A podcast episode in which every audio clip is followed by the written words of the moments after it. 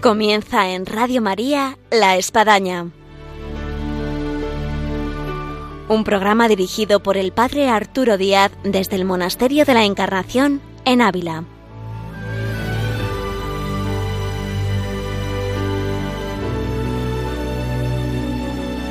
Hola, buenos días. Les habla el Padre Arturo Díaz. Bienvenidos a La Espadaña. La espadaña de hoy se recubre de una capa muy especial y es vocacional, porque tenemos con nosotros eh, a Jocelyn Castellanos, que en breve va a entrar de Carmelita aquí en el Monasterio de la Encarnación.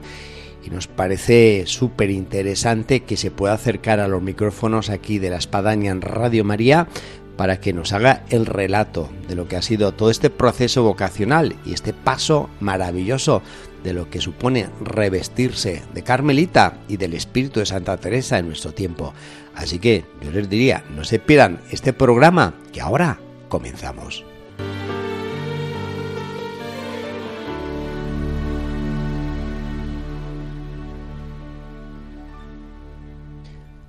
Hola, buenos días, Jocelyn. Buenos días, padre.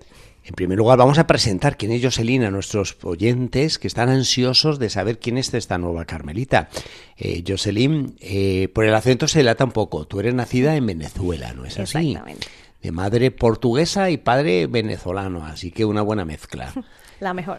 Eso, y además tu madre eh, es de una isla conocida porque hay un portugués muy famoso que es Cristiano Ronaldo.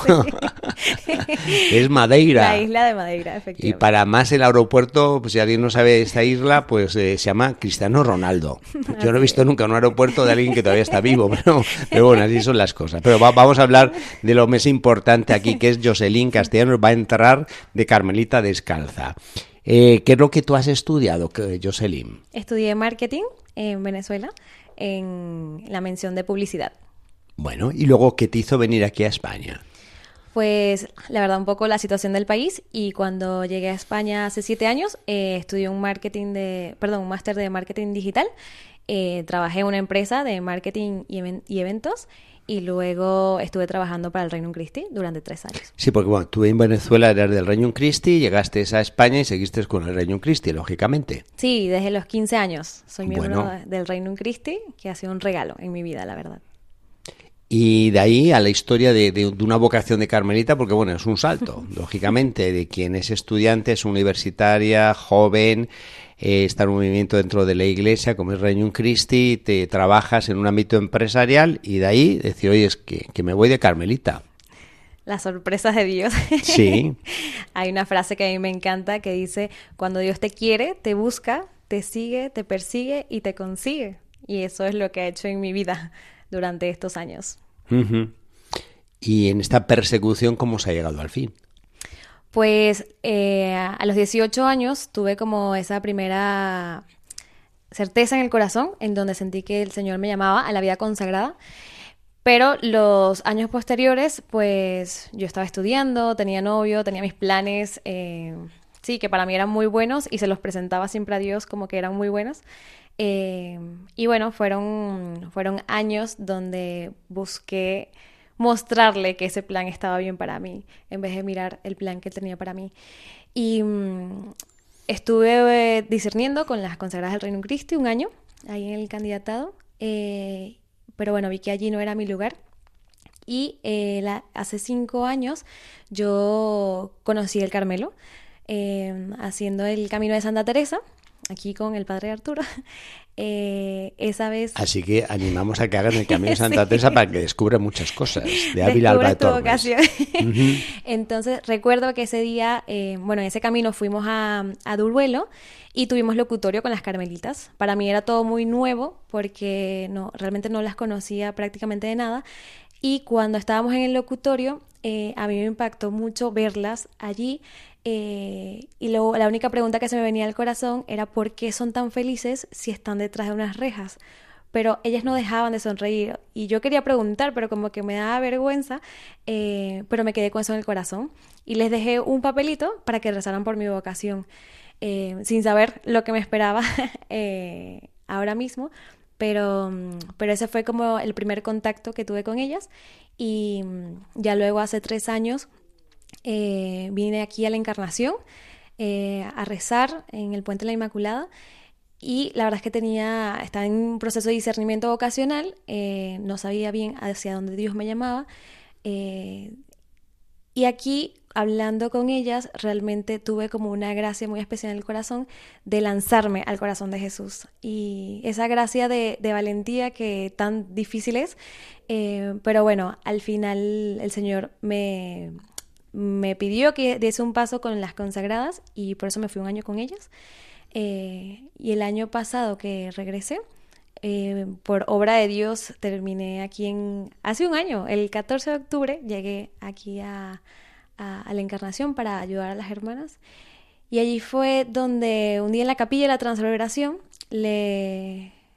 Sí, estaba allí rezando y me pregunté realmente qué estoy haciendo aquí. Llevaba varios años con el Carmelo en mi corazón y en ese momento como que el Señor me mostró toda mi vida, de lo que Él me fue mostrando y diciendo, por eso eh, pasó esto, Em, por eso fuiste a tal lugar, por eso aprendiste de aquello, por eso tuviste que esperar, tuviste que formarte, tuviste que preparar el corazón eh, para traerte aquí que, que, esta es tu casa. Y, y fue comenzar a, encomendarme mucho a, también a la Virgen que me decía, entrégate, entrégate a su corazón, que Él te va a ir enseñando este camino.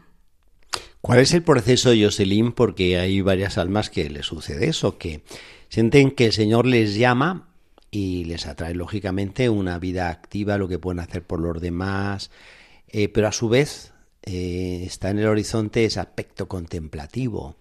Eh, ¿Cómo se da ese paso de, de, poder percibir que sí, el Señor me llama, pero el Señor me llama a otro tipo de actividad que, que, está pues, en esa vida interior? Sí, eh, eso ha sido una sorpresa para mí porque llevo muchísimos años yéndome de misiones, o sea, soy muy... Hay más gente como tú, vamos, que te conozco, que es súper activa, misionera, emprendedora, con creatividad, iniciativa, ingenio, en fin, no vamos a seguir echando más adjetivos, epítetos, ¿no?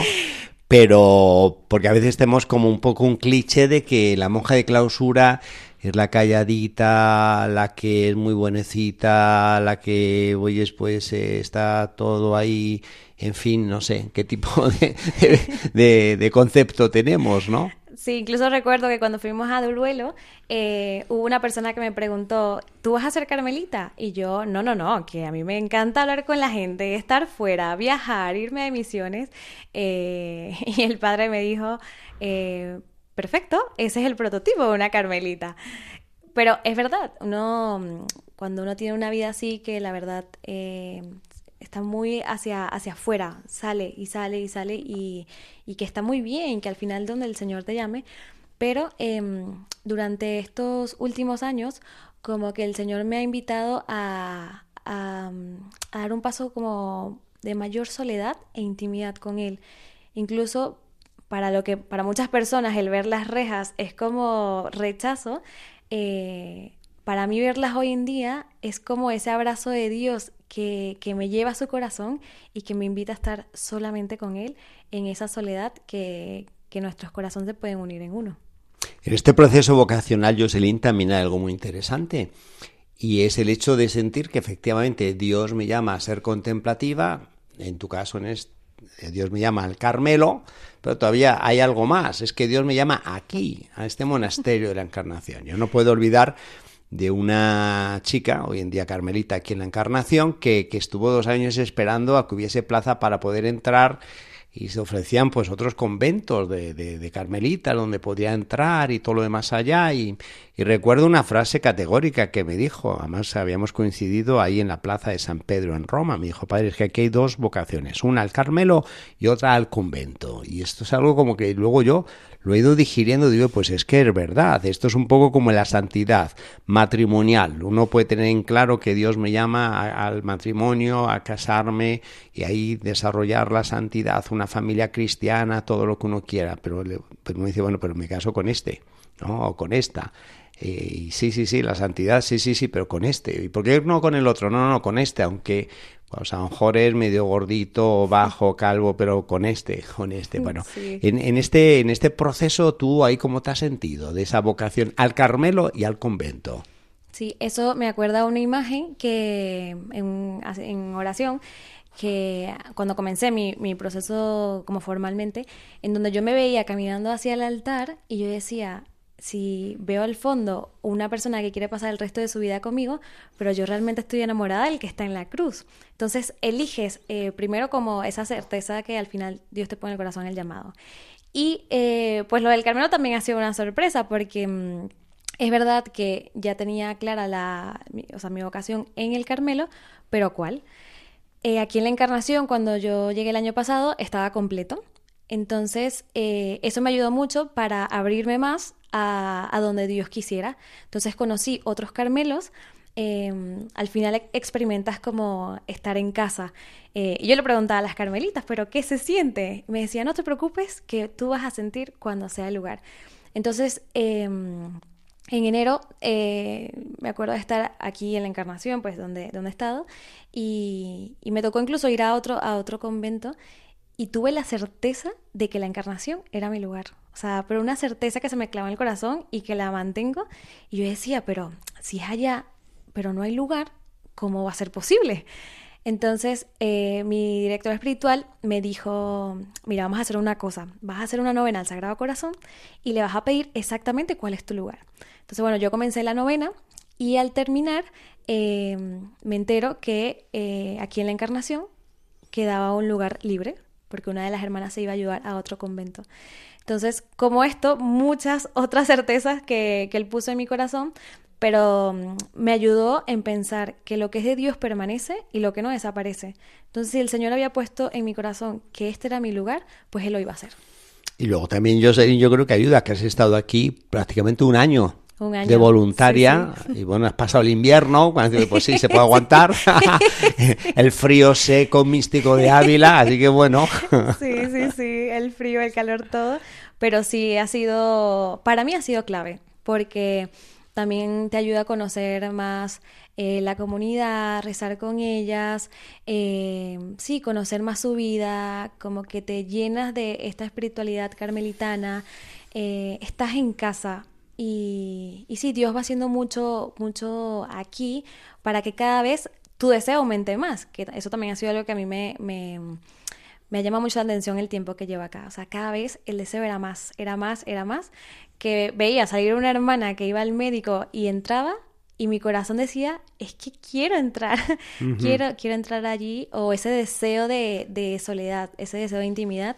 Incluso yo siempre digo que cuando empecé con un deseo de vivir la vida de clausura, yo dije, esto no puede venir de mí, esto solo viene de Dios, pero, pero te da la gracia de, desearlo y de, abrazarlo, la verdad. ¿y las personas que te conocen, tus amigas de toda la vida, me, me consta que tienes unas cuantas y muy buenas, le mandamos saludos a todas. a todas. Eh, los que han estado contigo de misiones en la misión Maya, con el Reino Christi, la gente con la cual has trabajado, tu propia familia, en fin, ¿qué, ha recogido? ¿Qué es lo que te han dicho? No me lo puedo creer, bueno, me lo imaginaba, si es que tú eras tan buena, en fin, típicos comentarios a lo mejor. Sí, o sea, como que muchos dicen, o sea, no me extrañe que sigas en este camino, eh, pero claro, que te veíamos como de misionera por el mundo, por la India, por África, por Venezuela, por, por tantos lugares, eh, como que no entienden por qué la vida de clausura. Pero ha sido también muy bonito porque ha sido como un interrogante de qué hay allí para que puedas dejar todo lo que has vivido, porque has viajado, has, has hecho tantas cosas, para que puedas dejar todo en esta vida y entregarte allí por amor a Dios, por tantas almas. Entonces como que está siendo un momento de, de ¿qué hay? ¿Qué hay? Pues todos sabemos que lo más grande que tenemos en nuestras vidas eh, está allí y es Dios. Y, y, sí, es un paso, es una locura de amor, pero por Dios, todo, la verdad. Y bueno, Santa Teresita, pues patrona, de las misiones, me, me, me, confirma que seguiré de misión y que desde adentro podré llegar a muchos lugares con la oración. En este dejar todo, Jocelyn hace pensar a veces que y qué suerte esta chica, fíjate, ¿no? Viviréis sin móvil, sin televisión, sin redes sociales, viviendo en un entorno de claustro, de jardín, de comunidad, de, de vísperas, de rezos, ¿no?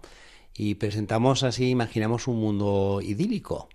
Y un poco me da la sensación como desentendido de lo que hay de muro hacia afuera, de que bueno, pues ahí quedan todos los problemas, los políticos, los gobernantes, las guerras que estamos ahora afligidos, ¿no? Y en cambio, vamos, yo aquí lo percibo siendo capellán de este monasterio de la Encarnación, eh, la ligación que hay con, con, lo que sucede afuera, incluso como las carmelitas lo viven con más intensidad, donde aquí viene gente pidiendo acuciadamente por la enfermedad de su hijo y cómo, vamos, se lo toman como si ellos fueran los médicos o, o las enfermeras, ¿no? Eh, en este sentido, ¿tú cómo ves esa ligación? Eh, por un lado, te desentiendes, bueno, dejas, mejor dicho así, de ciertas cosas del mundo, pero, pero te llevas hacia adentro una carga de, de, de, inquietud por la cual, bueno, rezar y ofrecer tu vida. Sí, sí, realmente lo vería como un dejar todo, pero para llenarme realmente de lo esencial. Y justo esta semana, para mí, bueno, lo viví muy, muy, muy cerca porque estaba en el locutorio con, con un sacerdote y me llamó mucho la atención que iba haciéndole, que ya le estaban haciendo preguntas de cosas que han pasado hace muchos años eh, o hace meses, que incluso él como que ya no se acordaba. Era como, ¿cómo, cómo, cómo lo recuerdan? Y ellas decían, es que no dejamos de rezar por ello, o sea, no dejamos de pedir por ello. Entonces, eh, es real que al final, o sea, se toma muy en serio esas intenciones que llegan a este monasterio para pedir, para rezar, porque esa también es parte de nuestra vida, de no es que nos olvidamos de lo que está afuera, sino que nos acordamos de lo que es realmente importante. Y hay que decir que hay un cofre en el coro alto de peticiones, ahí frente a la Virgen de la Clemencia que puso Santa Teresa, eh, que se hace llegar a aquellos pedidos que al monasterio se solicitan y bueno, creo que el cofre suele estar lleno. Sí, son muchas que llegan diariamente aquí. Así que ahora que vas a entrar te vamos a dejar unos cuantos sobres y papeletas para el cofre. Yo feliz también de encomendarles mucho. Mirando ahora Jocelyn, la, la puerta reglar que aparece y que viene a ser esa frontera entre este mundo maravilloso de la clausura, de vivir en Dios, de la comunidad, del Espíritu Santa Teresa y, y lo que queda atrás, esa puerta reglar aquí histórica por la cual pasó Santa Teresa y tras ella miles de carmelitas en los siglos. Eh, ¿Tú cómo te ves dentro? Bueno, al tener ese regalo de, estar aquí desde hace un año, muchas veces me como que me paraba frente a la puerta reglar eh, de decir, imaginarme como cruzar esta puerta para, para comenzar con esa vida. Pero estos dos días he traído con mucho la oración eh, ese momento de cruzar la puerta, o sea, que como cuál es el deseo de mi corazón. Y la verdad es que lo que traigo es que al cruzarla me encantaría como interiormente convertirme en barro de nuevo para dejar que el Señor me moldee como, como Él desee que yo, vive, que yo viva esta vida que me haga nueva, que, que lo haga nueva y que, y que sí, que al final cada paso que sea por su voluntad y que me dejarme enseñar por mis hermanas, eh, por nuestra madre, aprender de ellas que tanto me, edifican, eh, por las mayores que están allí con tantos años eh, de, desde que entregaron su vida a Dios aquí al Carmelo.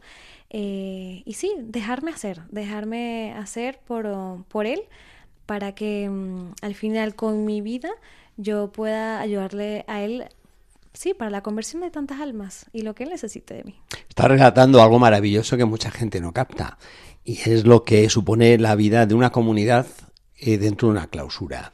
Ese cruce generacional entre las dos mayores de 93 años ya casi, uh -huh. las más jóvenes de en torno a 18 años, tú ahora que entras, y lo que supone, no cabe duda, historias en, en, épocas muy diferentes, pero que al final se aunan y además de una vida intensa, porque a veces a un nivel familiar hay estos contactos de nietos abuelos, pero vamos, se ven por Navidad, verano, un cumpleaños, un aniversario, pero no hay esa convivencia codo a codo de todos los días. Más también incluso pues historias maravillosas de lo que han sido los procesos vocacionales, más monjas, digámoslo así, sólidas, que llevan ya aquí años y entusiasmadas del espíritu de Santa Teresa, de San Juan de la Cruz, de los Santos Padres, en fin, eh, es algo maravilloso, difícil de relatar y como que habría que meter el micrófono de la espadaña ¿eh? en esas parletas o recreaciones y esa convivencia que yo creo que ni el micrófono capta tan maravillosa de lo que supone una comunidad eh, de, de, una clausura. Exactamente. Sí, una comunidad que, que la verdad que vale mucho y es especialmente en esas historias que comentaba, que a veces en el torno o en el locutorio pues van contando de cosas que han pasado hace 50 años, que han pasado hace 30 años, que han pasado el año pasado, pero todo con una riqueza que yo digo, anhelo entrar y escuchar de esa sabiduría que, o tantas almas que han pasado por acá, que, que te enseñan para edificarte y pues llevarte a la santidad. Tú imagínate, tú que entras ahora hablando de la guerra de Ucrania, de la guerra de Tierra Santa, que tanto nos aflige y tanto rezamos, y estar de 93 años hablarte de la guerra civil y de la Segunda Guerra Mundial. Exactamente. Interesante. muy interesante, sí. Pero bueno, muy bonito también para, para unirnos en oración. O sea, o sea, tristemente esto es algo que sigue pasando hoy en día, pero alguien que ha vivido eso y ahora yo que vivo esto, pues decir, nos seguimos uniendo en oración porque la oración lo puede hacer todo. Eh, aunque haya pasado hace muchos años, pero, pero sabemos la fuerza que tiene la oración. Mm, el tiempo se nos va yendo. Aquí sería estar, parábamos toda la mañana y, todo el día. Yo creo que hay algo que es clave y es tu experiencia que eh, acumulas y que hace que des este paso con la gracia de Dios. Y es un mensaje, un mensaje que quieras dejar a través de estos micrófonos de Radio María para los jóvenes en esta etapa juvenil de opciones, discernimientos, de, compromiso y por otro lado todavía un escalón más arriba de los que tienen inquietud vocacional en esa encrucijada que se ven en esa rotonda de la cual lo acaban de salir. Eh, ¿Qué mensaje les dejarías? Pues primero le diría que lo entiendo. Eh, mi historia han sido muchos años en donde he batallado un poco entre sí, no, sí, no, por querer mis planes, que no eran malos pero al final cuando sueltas el control y entiendes que él tiene el mejor plan para ti, eh, te va a hacer mucho, mucho más feliz. En, en, mi camino han sido muchos no para llegar a este gran sí que estoy, bueno, que ya he dado, que ya le he dado porque día a día es un sí que le, que le entrego al Señor. Y también eh, una veces quiere que las cosas sean eternas, o estar afuera, o uno piensa cómo, cómo dejo a mis amigos, cómo dejo mi familia, cómo dejo tantos planes, pero esto te abre una certeza, como un anhelo de cielo, de decir, sí existe la eternidad. Y esos momentos de que uno anhela que sean eternos, pues sí va a llegar en ese momento, pero hay que trabajar en la tierra para, para ello. Y en este momento, lo único que te diría a quien me está escuchando es que eh, lo que me dijo una carmelita hace tres años, ¿qué es lo peor que te puede pasar cuando te lanzas al corazón de Jesús? Y entiendes que nada malo te puede pasar sino que es el mejor paso que estás haciendo en tu vida. Bueno, yo creo que esto es bastante convincente. Pues con el Señor todo lo vale. eh, Jocelyn, eh, vamos, sentimos ahora que vas a dar el paso que, que de alguna forma espiritualmente lo damos todos los que vamos a estar contigo y los que te hemos acompañado. Y a su vez también sentimos algo muy grande, muy bonito y es una, una sintonía espiritual muy, muy, muy, muy grande, muy grande. A veces llegamos a pensar los que nos quedamos de la puerta arreglar hacia afuera diciendo, oye, fíjate qué pena, que oye, que va a entrar, no con lo simpática que era, lo alegre y tal. y parece como que estamos perdiendo algo, pero no, no, estamos ganando mucho. Y bueno, esto lo puedo contar porque entró mi hermana, Carmelita, aquí en este monasterio, la Encarnación, y, lo, y comenzamos a vivir en casa, en entorno familiar de, de los que la, conocían, una sintonía espiritual que hacía que la sintieras todavía más cercana y muy presente, esa comunión de los santos donde, bueno, yo podría dar fe de tantas cosas que a uno le ha sucedido que dice, esto vamos, ha sido la oración de, de mi hermana, de, la, de las carmelitas, en fin, entonces pues enriquecemos contigo, Jocelyn, esa comunión de los santos, esa comunión eh, de, la Iglesia en el cuerpo místico, de lo que bueno supone estas sinergias, ¿no? De, oraciones, de gracias que nos vamos a transmitir y tú ahí dentro. Sí, y hay que dar el paso. Con miedo o sin miedo, hay que dar el paso, eh, porque esa valentía te va a llevar realmente a la felicidad que anhela nuestro corazón. Así que pues llévate eh, para adentro, para ese umbral maravilloso ahí en esa clausura muy tocada por Santa Teresa, de manera especial, que vivió 30 años, pues tantos pedidos que tú pues has podido percibir durante todos estos años y en estos últimos tiempos en torno a la Iglesia, la situación mundial, en torno a España, en torno eh, a tantas eh, personas que, que, están necesitadas y a los jóvenes y, a las vocaciones. A todas me llevo muchas intenciones que traigo en el corazón, la. Muy bien, pues Jocelyn, eh, muchas gracias por acercarte a estos micrófonos. Eh, no, ha sido fácil porque Jocelyn está con mil y unas cosas en torno a lo que supone, pues nada, eh, cerrar una vida y comenzar otra, abrir una puerta y cerrar la otra y bueno, y la hemos tenido que rescatar para acercarle a estos micrófonos y hacer posible este programa de la espadaña. un regalo, padre. Muy agradecida también a usted por el acompañamiento que me ha dado durante este año mucho que agradecerle para encomendar tanto a usted y a tantos, tantos sacerdotes y tantas intenciones de, de personas que han sido muy importantes para mí en mi vida y pues me las llevo en el corazón. Bueno, pues que entremos todos contigo en esa santa clausura. Amén.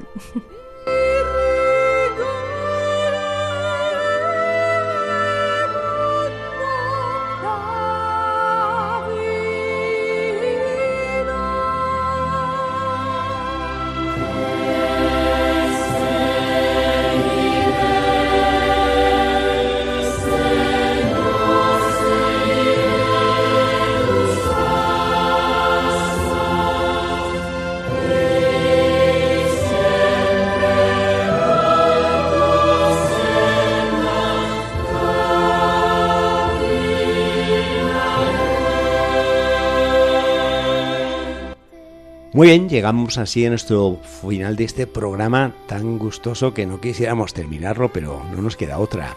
Con Jocelyn Castellanos, que entra de Carmelita Descalza en el Monasterio de la Encarnación y que nos ha hecho este relato maravilloso de lo que ha sido su proceso vocacional, de lo que el Señor ha hecho en ella y que una vez más sigue siendo esas páginas ilustres que nos presenta la Iglesia y hoy en día de lo que supone las vocaciones. Así que no cabe duda que la encomendamos en este paso que ella va a dar y a su vez pues eh, sentimos la oración que ella va a interceder por nosotros en todas estas nuestras necesidades.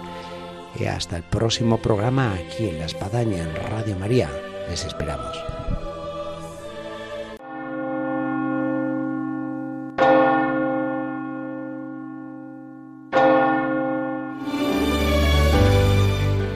Han escuchado en Radio María La Espadaña, un programa que dirige el Padre Arturo Díaz desde el Monasterio de la Encarnación en Ávila.